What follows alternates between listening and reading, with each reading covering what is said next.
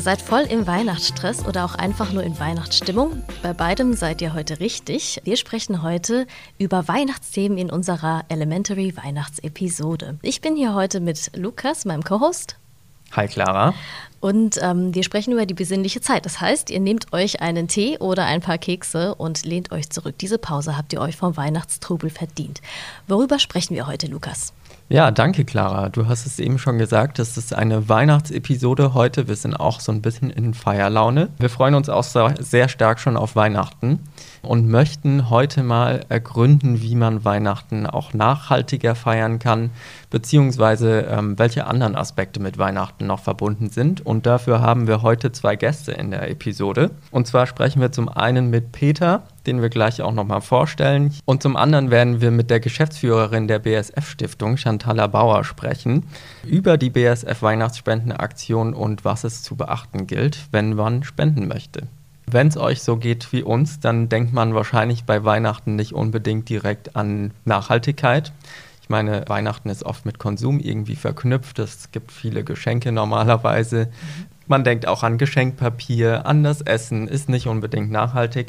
Aber dafür haben wir heute einen Gast bei uns, nämlich Peter. Und mit dir möchten wir heute über das Thema sprechen, wie man Weihnachten vielleicht auch etwas nachhaltiger feiern kann.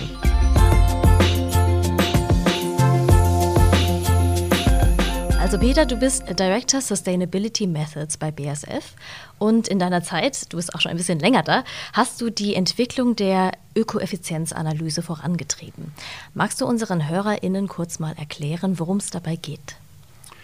Ja, die Ökoeffizienzanalyse, die wir schon 1997 begonnen haben zu entwickeln, ist eine Methode, die Nachhaltigkeit messen kann als vergleichendes Werkzeug. Also man schaut sich immer Alternativen an, die einen sogenannten Kundennutzen oder eine funktionelle Einheit erfüllen können. Da ist ein Teil ist eine Ökobilanz, der andere Teil ist eine Kostenbilanz und das wird zusammengezogen zu einem Gesamtergebnis, was in einem Portfolio dargestellt wird. Mhm. Das heißt, ähm, es sind mehrere Aspekte, die abgedeckt werden und die sind aber auch als einzelne Analysen vorhanden. Ja, man hat äh, sehr detaillierte Einzelergebnisse, zum Beispiel der Carbon Footprint, also wie viel CO2 wird emittiert, aber auch sowas wie Versauerung. Und es gibt eine ganze Reihe von ökologischen Kriterien, die in der Ökobilanz betrachtet werden. Äh, es gibt verschiedene Ansätze. Das reicht von sieben Indikatoren bis hin zu auch 15 Indikatoren. Man kann es auch auf zwei, drei Indikatoren zurückführen. Wenn man nur einen Indikator sich anschaut, spricht man in der Regel von Footprints. Und wie kann man sich das jetzt vorstellen? Also du bist jetzt, jetzt hier bei BASF und treibst das voran. Ist das dann so, dass man wirklich von einzelnen Produkten dann oder einzelne Produkte miteinander vergleichen kann, welches ökologisch sinnvoller oder nachhaltiger ist?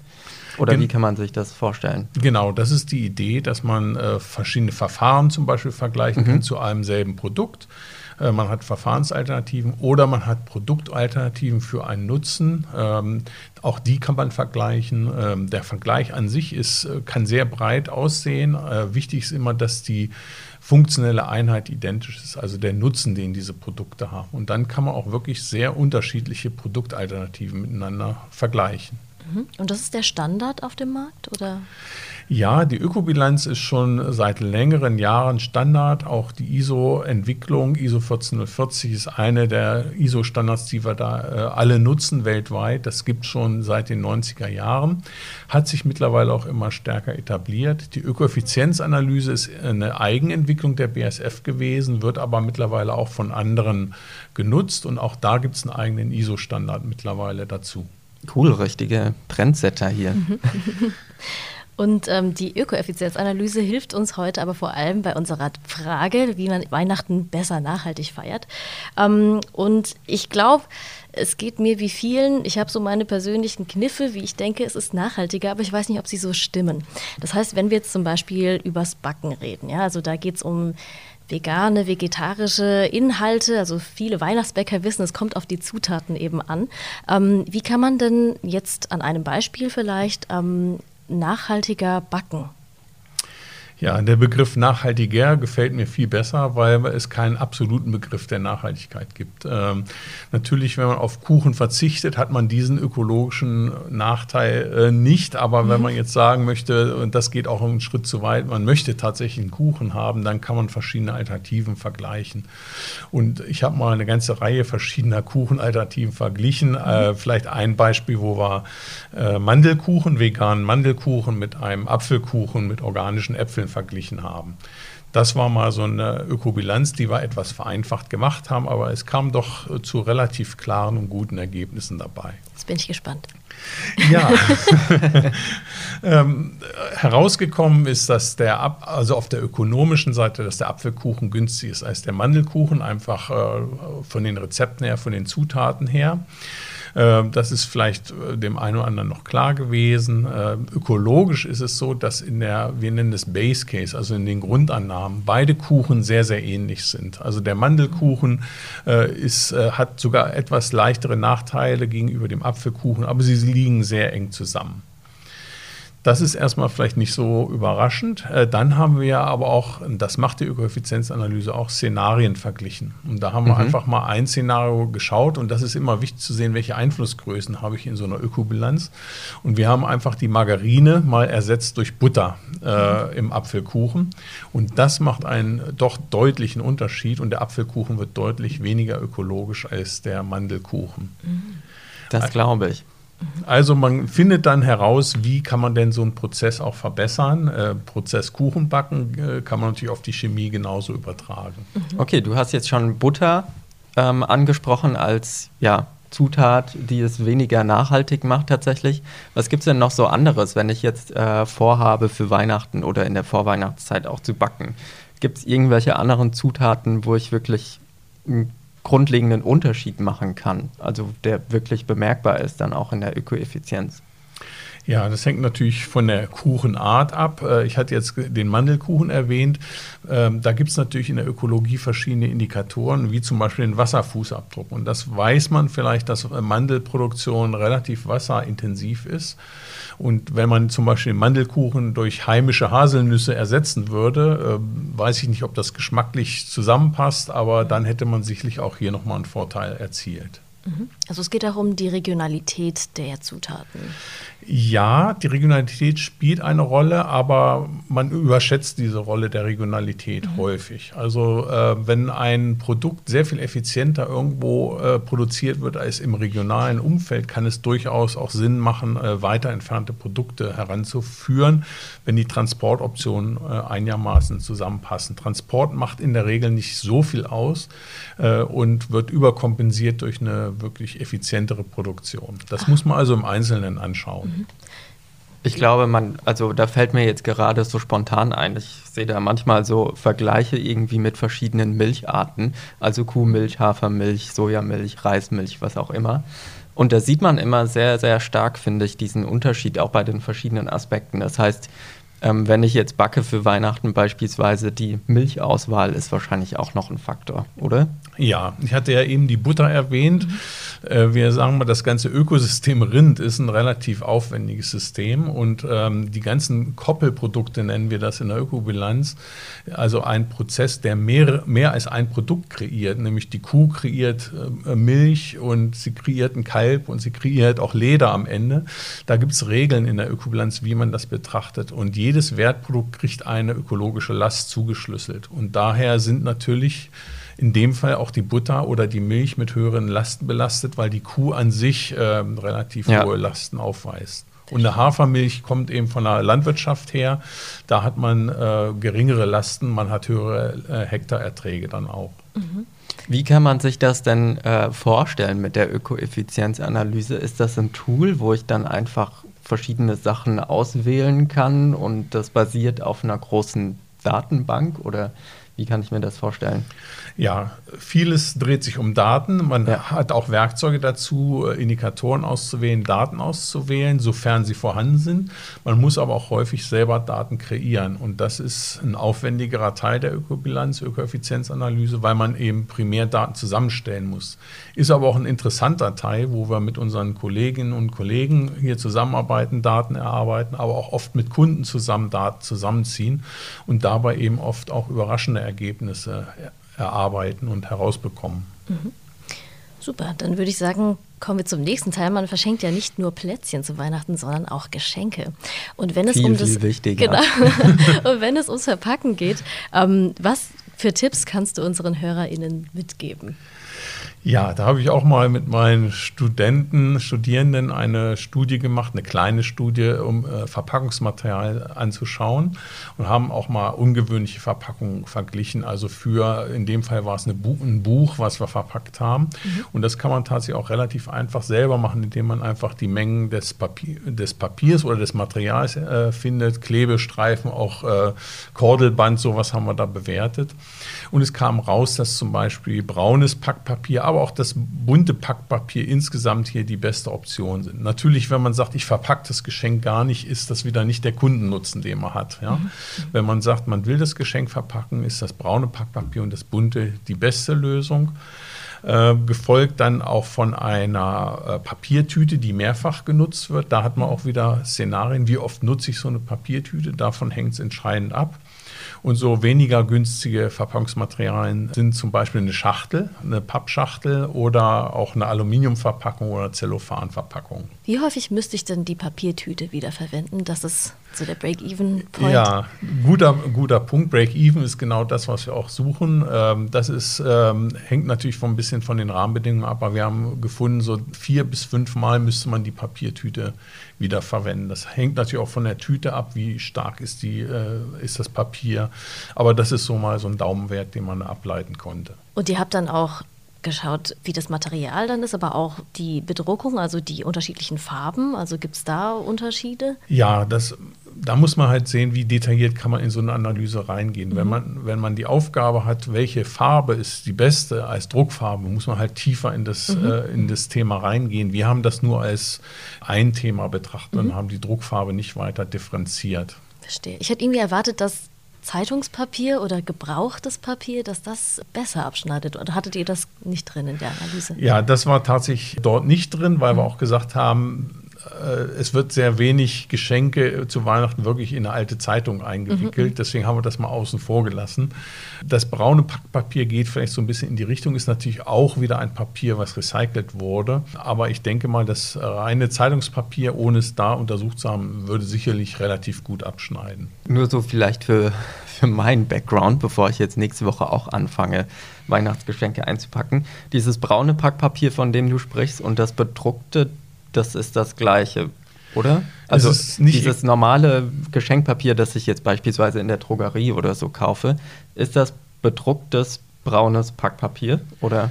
Ist In der Regel anderes? ist es ein hochwertigeres Papier, was bedruckt wird und auch ein feineres Papier. Dafür ist das braune Packpapier äh, dicker von der Stärke ah, her. Okay. Mhm. Also das kann man nicht direkt vergleichen. Aber wir haben gesagt, äh, man könnte auch braunes Packpapier nehmen und es vielleicht verzieren mit äh, eben diesem Kordelband und vielleicht auch was draufmalen, ja. damit das eben auch ein bisschen nett aussieht. Weil das ist ja die Bedingung auch bei Weihnachtsgeschenken. Es soll ja nicht einfach nur verpackt sein, sondern es soll auch ein bisschen nett ausschauen.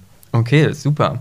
Jetzt äh, geht es natürlich noch um ein weiteres Thema, wenn man nämlich an Weihnachten denkt. Wir haben jetzt, okay, wir haben Plätzchen oder Kuchen, wir haben die Geschenke eingepackt, aber wir möchten natürlich auch zu Hause einen Weihnachtsbaum stehen haben.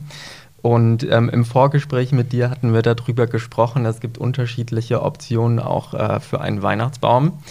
Ähm, viele meinen, es wäre nachhaltiger, wenn man beispielsweise auch einen Kunststoff-Weihnachtsbaum zu Hause stehen hat. Ähm, wie sieht das denn aus? Habt ihr das mal mit eurer Ökoeffizienzanalyse untersucht, welcher Art von Weihnachtsbaum am nachhaltigsten ist? Ja, wir selber haben das nicht gemacht. Da stütze ich mich auf einige Kolleginnen, die das gemacht haben äh, und haben eine Ökobilanz erstellt äh, zur Nutzung von Weihnachtsbäumen. Und da wurden tatsächlich auch mal künstliche Weihnachtsbäume mit natürlichen verglichen und man wollte rausbekommen, was ist denn die nachhaltigere Option. Und da hängt es eben auch sehr stark wieder von den Randbedingungen ab. Da ist tatsächlich Regionalität ein Thema, weil die Weihnachtsbäume, die jetzt aus äh, Nordeuropa kommen, wachsen im e ähnlichen Kontext wie hier in, in, bei uns.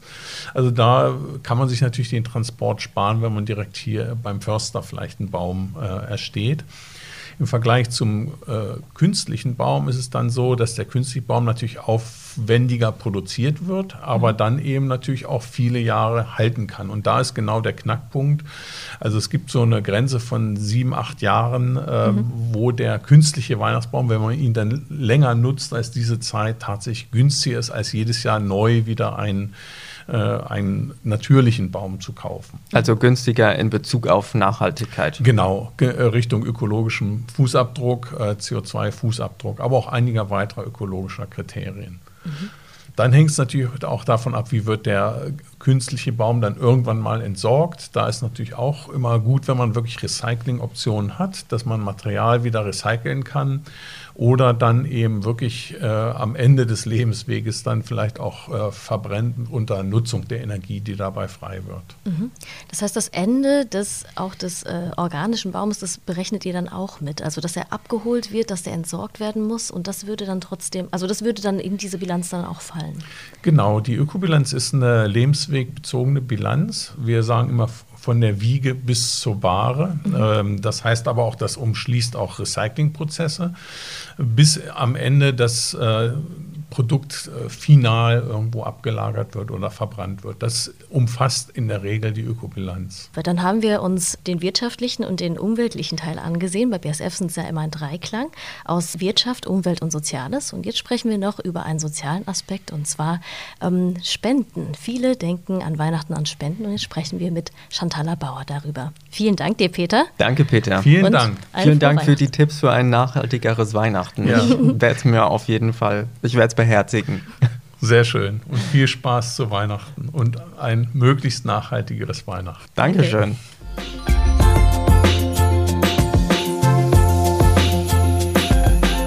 Genau, jetzt sind wir im Studio mit Chantala. Willkommen in unserem kleinen Podcast-Studio. Ähm, du bist Geschäftsführerin der BSF Stiftung. Möchtest du unseren HörerInnen in zwei Sätzen erzählen, was die BSF Stiftung ist? Ja, sehr gerne. Die BASF Stiftung ist eine gemeinnützige Unternehmensstiftung und kümmert sich um Menschen, die unverschuldet in Not geraten sind. Das machen wir vor allem in den Bereichen Gesundheit und Befähigung und versuchen da eben im lokalen Bereich, aber auch im globalen Bereich Menschen in ihren Notlagen zu unterstützen. Wir haben dich natürlich nicht ohne Grund jetzt heute zu unserer Weihnachtsepisode eingeladen. Ähm, es ist nämlich so, dass die BSF-Stiftung ja auch unsere ja, alljährliche, ich glaube, sie ist jeden Jahr, jedes Jahr, mhm. oder? Ja, genau. Ähm, unsere Weihnachtsspendenaktion ähm, begleitet und auch koordiniert. Und darüber wollten wir heute mit dir sprechen. Kannst du uns vielleicht so ganz kurz mal umreißen, um was bei der BSF Weihnachtsspendenaktion geht? Sehr gerne, ja. Also die Weihnachtsspendenaktion machen wir jetzt schon ähm, seit vielen, vielen Jahren gemeinsam mit der BSF. Das heißt, die BSF ruft zur Weihnachtsspendenaktion ihre Mitarbeitenden auf und wir führen sie durch. Wir bereiten sie natürlich aber auch vor. Wir starten schon im Ostern, an Ostern rum, starten wir schon mit den ersten Vorbereitungen, mit Projektvorschlägen. Ja, und stimmen uns dann gemeinsam eben mit der BSF ab, welches Projekt in diesem Jahr eben gefördert wird. Dieses Jahr haben wir uns ähm, für ein Projekt ähm, aus dem ähm, ja, globalen Bereich entschieden, das Horn of Africa. Das heißt eine ganze Region, die wir dieses Mal auch fördern und unterstützen wollen. Mhm. Und dürfte ich nachfragen, wie entscheidet ihr euch denn jeweils für diese Projekte? Jetzt könnte man ja auch sagen, es ist viel in der Luft. Man könnte jetzt auch beispielsweise bei der Ukraine unterstützen oder andere Projekte. Warum ist es diesmal Horn of Africa?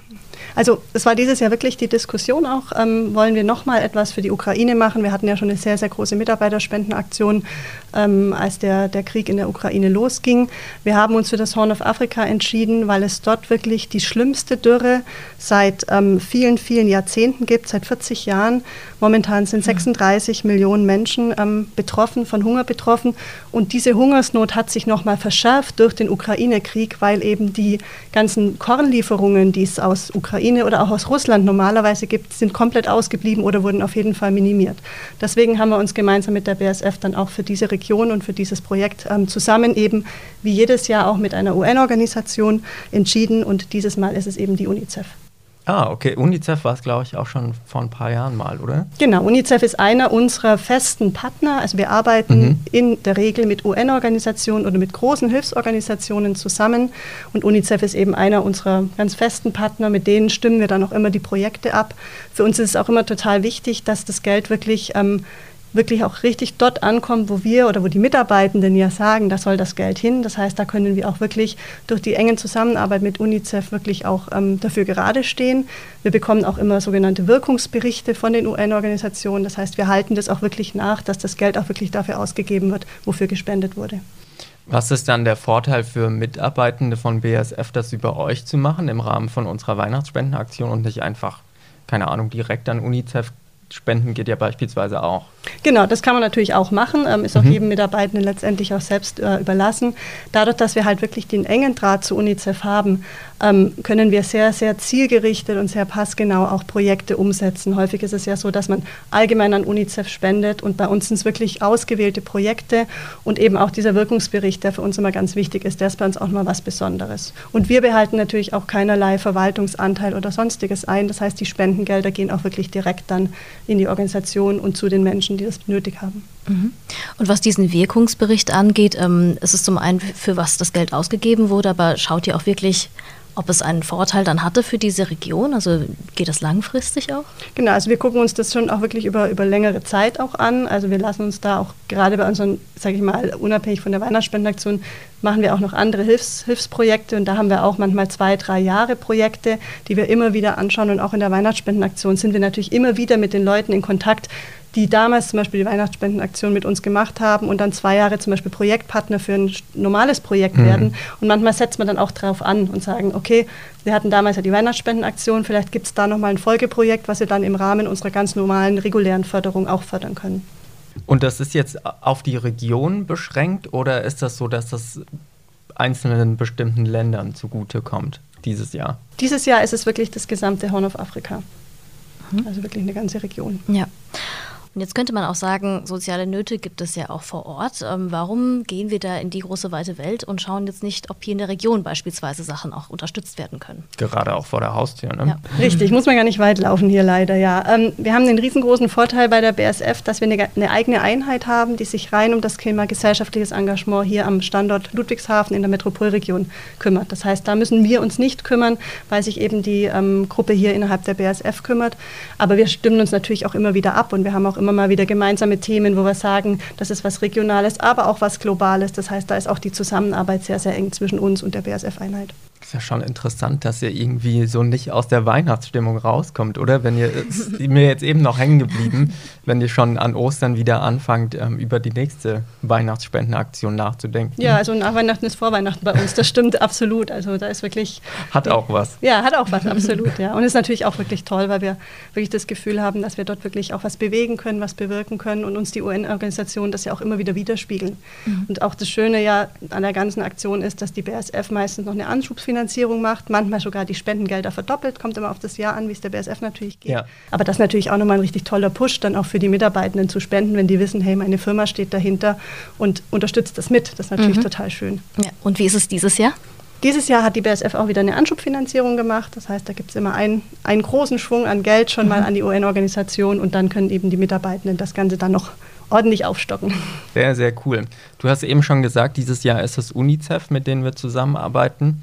Wie geht ihr denn da allgemein vor? Du hast gesagt, oft mit UN-Institutionen. Ähm, aber macht ihr das so, dass ihr da irgendwie trackt, okay, das ist ein bestimmtes wichtiges Thema gerade dieses Jahr? Ähm, mit den und den Partnern haben wir auch schon zusammengearbeitet, mit denen würden wir auch gern wieder zusammenarbeiten. Wie geht ihr da vor? Also wir haben so ein paar wirklich feste Partner, mhm. das ist eben UNICEF, das ist das World Food Program, die UNO-Flüchtlingshilfe, jetzt auch ganz konkret wieder beim Ukraine-Krieg war, waren die unser Partner. Wir wagen uns im Moment aber auch durchaus an kleinere Institutionen, schauen uns die auch an, weil wir auch sagen, das eine sind die großen, ähm, die wirklich ja viel bewegen können. Aber wir finden es genauso attraktiv und spannend, auch mal eine kleinere Institution mhm. vielleicht zu fördern, die vielleicht jetzt nicht so viel Masse hat, aber vielleicht noch mal mehr Herzblut vielleicht dahinter hat oder noch mal ganz andere Themen anspricht. Und wir gucken natürlich schon, was sind die Krisenherde der Welt, wenn man das so sagen kann. Was ist auch Thema bei der BSF natürlich? Das ist natürlich auch mal wichtig in der Abstimmung mit der BSF. Was ist der BSF auch wichtig, in welcher Region man sich wirklich engagieren soll? Und dann entscheiden wir es. Und meistens läuft es dann, oder im Normalfall über so einen klassischen Vorstandsentscheid. Wir mhm. schlagen drei, drei Themen vor, drei Projekte vor und dann wird eben entschieden. Mhm. Und das ist tatsächlich so, dass ihr dann auch, also klar, ihr, ihr setzt das nicht vor Ort ähm, um. Ich meine, dafür seid ihr wahrscheinlich auch zu wenige Leute, oder? Leider, ja. also wir sind Sie, wirklich nur, okay. nur fördernd tätig. Das heißt, das heißt die Institution, mit der ihr zusammenarbeitet, setzt das dann lokal auch um. Genau, also wir suchen uns immer die Partner, die wirklich dann auch vor Ort sind und dann vor Ort auch umsetzen, uns auch dann Bilder schicken, Videos schicken. Also wir kriegen wirklich teilweise wahnsinns beeindruckendes und bewegendes Bildmaterial dann auch von unseren Partnern, mhm. was wir dann auch wieder schön kommunizieren können natürlich an die Mitarbeitenden, weil die natürlich total spannend finden, Klar. was ist denn aus unserem Geld geworden. Und da sind wir auch in der Verpflichtung, sagen wir auch als Stiftung, dass wir den Spendern auch sagen, Mensch, guck mal, das ist mit eurem Geld bewegt worden. Das ist natürlich schon schön. Die Deutschen spendeten dem Deutschen Spendenrat zufolge im Jahr 2021 rund 3,6 Milliarden Euro. Das ist mit Abstand das beste Spendenjahr seit Beginn der Erfassung 2005. Ähm, und besonders in der Weihnachtszeit denken auch viele an die gute Tat. Ne? Das heißt, ähm, was könntest du denn unseren HörerInnen mitgeben? Also wenn ich jetzt zum Beispiel mir eine Organisation suche, was muss ich beachten und ähm, worauf muss ich beim Spenden grundsätzlich achten, wenn ich wissen möchte, dass da das Geld auch wirklich ankommt? Also ich glaube, auch wenn wir als BSF-Stiftung diesen lokalen Fokus nicht haben, weil es eben die BSF selber macht, ist es, glaube ich, schon auch immer wichtig zu gucken, muss ich wirklich ins große Ausland gehen oder gibt es vor meiner Haustür, wie wir es eben, eben schon äh, angesprochen mhm. hatten, vielleicht auch bedürftige Menschen, eben die Suppenkirche, die Vesperkirche, was es hier in Ludwigshafen gibt, Kinderstraßen, äh, Straßensozialarbeit, äh, Straßenkinder, solche Dinge. Also da gibt es wirklich ganz viel und ich der Vorteil bei lokalen Aktionen ist wirklich, dass man hingehen kann und auch gucken kann und auch wirklich Verstehen. sehen kann, was umgesetzt ja. wird. Und bei den globalen Aktionen würde ich immer sagen, sich wirklich an die großen oder an, an, an bewährte UN-Organisationen einfach zu halten. Es gibt ja wahnsinnig viel, also man kennt sich ja manchmal in, diesem, in, diesem, in dieser Masse an Anfragen und an den, ich sag mal, der Klassiker, die traurigen Kinderaugen. Ja, das bewegt total.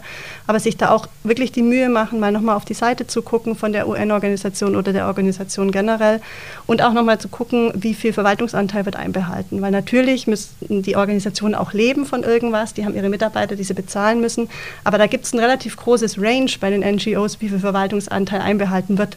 Und da müssen die aber auch transparent sein auf den Seiten. Und das würde ich definitiv empfehlen, sich wirklich die Mühe zu machen, sich die Seite mal anzugucken. Und ich meine, es ist ja auch wichtig, dass man daran nicht nur an Weihnachten denkt, Clara, wie du eben gesagt hast, sondern natürlich das ganze Jahr über. Ist das denn so, ähm, also wir haben ja jetzt über die Weihnachtsspendenaktion von BASF gesprochen, aber läuft auch unter dem Jahr irgendwie was anderes noch? Genau, also wir haben normalerweise immer so über zwei bis drei Jahre ähm, ein fest ein, zwei, drei Projekte, kommt immer drauf an, auf, auf die Jahre.